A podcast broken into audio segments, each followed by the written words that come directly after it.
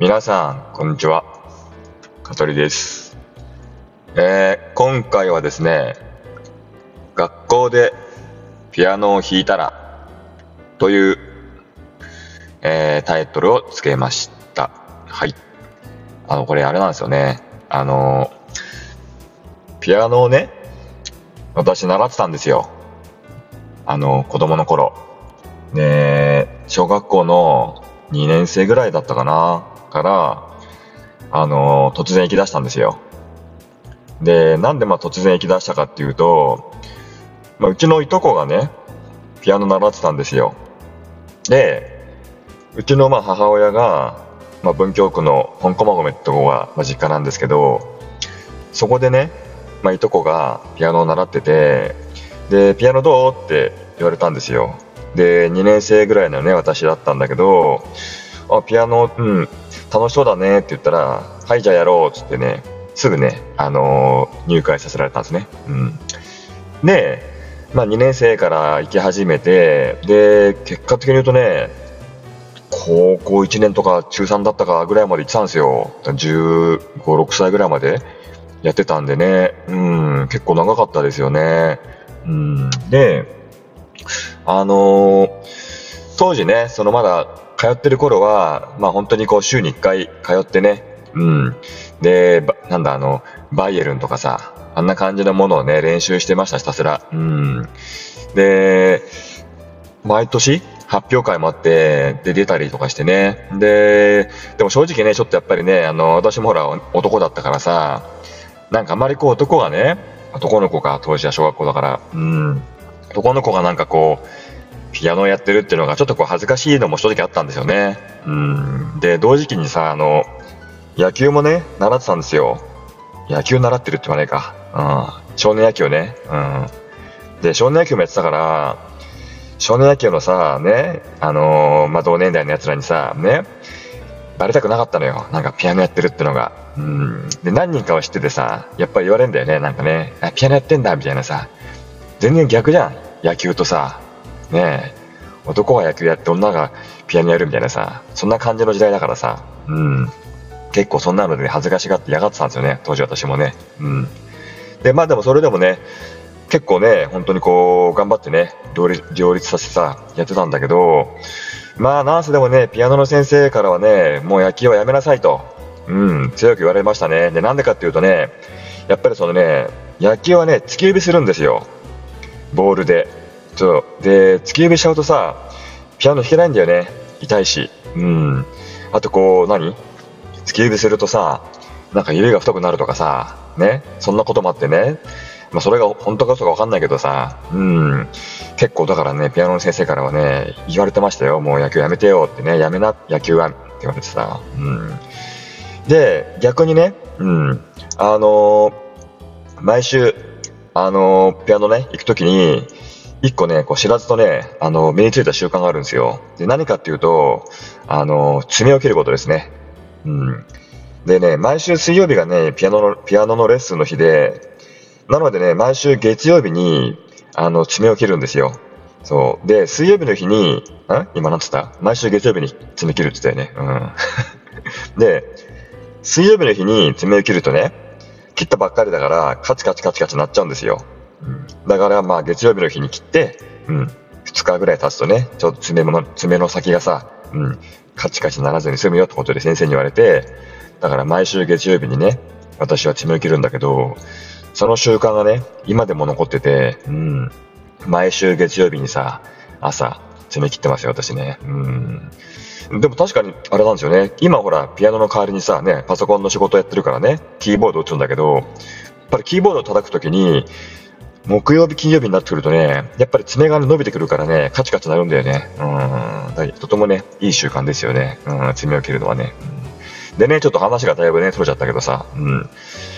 高校生の時にね、音楽の授業があったんですよ。うん。で、まあ、高校生の音楽の授業なんつったらさ、ね、もう真面目にやるやつなんかあんまいないわけよ、男子でさ。で、正直先生もね、その時の先生がね、何十、あれ何歳だったんだろう。30代後半から40代とかの先生だったのかな女の先生でさ、今で言う、まあ、私と同い年か、ちょっと下だったのかなでも、高校生の自分から見たらもっと上に見えたけどね。うん。でね、まあ、私もさ、高校生の時にね、まあ、音楽の授業、うん、正直さ、かったるかったんだよ。うん。歌歌おうとかさ、なんかさ、笛やろうとかさ、縦笛か。うん、全然興味なくてさ。うん。で、まあ、席もさ、高校の音楽室って、4階のさ、屋上の1個手前の4階のさ、校舎の一番端とかになるんだよね。うん。で、みんなでさ、ね、授業になるとさ、みんなでダラダラ行ってさ、で、確かね、席も決まってなかったから、好きなとこ座れるんだよ。で、いつもだいたい後ろの方座るんですよね。うん。で、その時にね、先生がね、来週の授業で、その楽器の演奏をやるから、楽器だったかな楽器だったかなんかで発表会すると。で、ここで、まあ歌を歌ってもよし、えー、笛を吹いてもよし、ね、やっぱりなんかこうテストだから、みんなの前で披露するんで、何をやるか自分で考えてきてくださいというのが出たんですよ。で、私はその時には買ったらいいなと思ったの。うん。で、その時までね、正直ね、先生もさ、私のことね、そんなにやっぱりね、いい生徒と思ってなかったんだろうね。うん。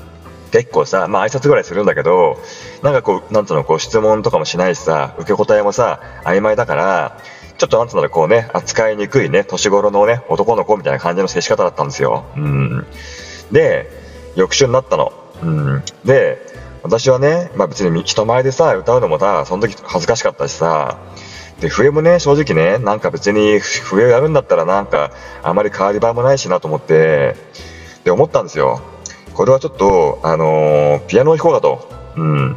でね、まあ、小中学校までちょっとやってたからさ、うん。結構ね、こう暗記してる？うん。あの、覚えてる曲も何曲かあったんだよね。うん。で、私がね、最後にね、弾いた曲はね、発表会で弾いたのがね、ショパンだったんですよ。ショパンのね、雨だれって曲なんですけど、まあでもそれはね、長いんですよね、曲が。うん。かっこいいんだけど、雨だれ長いんです。うん。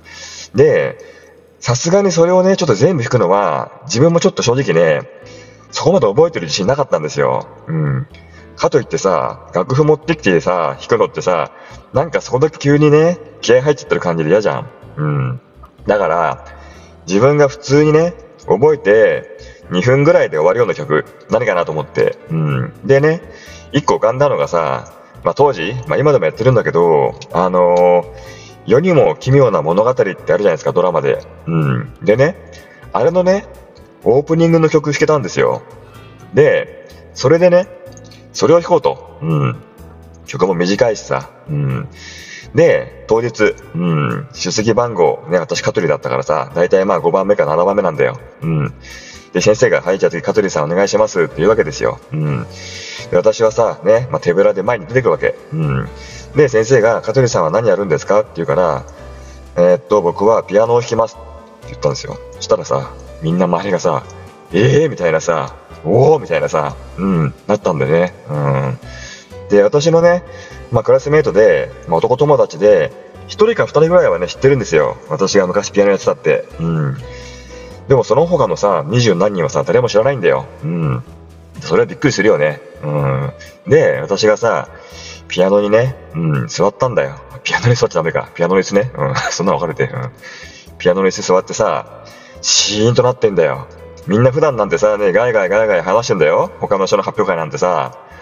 私がさ、席座ったらさ、椅子にね、みんなシーンとしてんだよ。まあ、そりゃそうだよね。うん。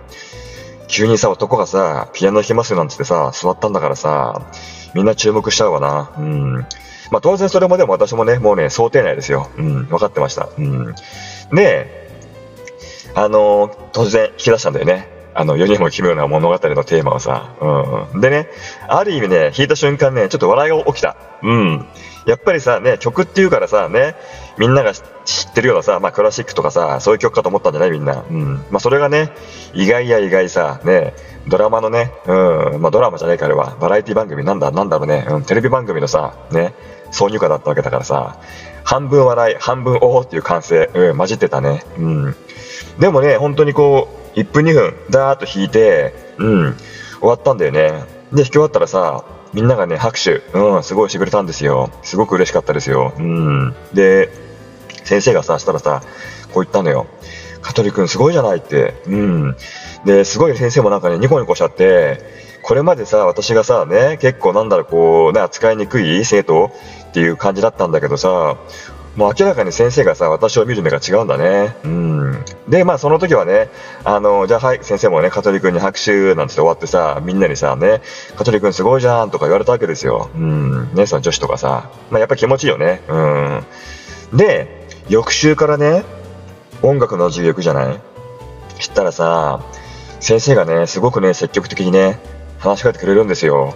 うん、香取君いつからピアノやってたの？とかさ、他にどんな曲を弾けるの？とかさ、なんかね、それからね、その先生とは、まあ特別仲良くなったわけじゃないんだけど、なんかね、すごくこう、お互いこう、コミュニケーションが取れるようになったっていうかね、すごくなんか音楽の時間が、私も楽しかったし、多分先生もね、楽しかったと、楽しかったと思うんですよ。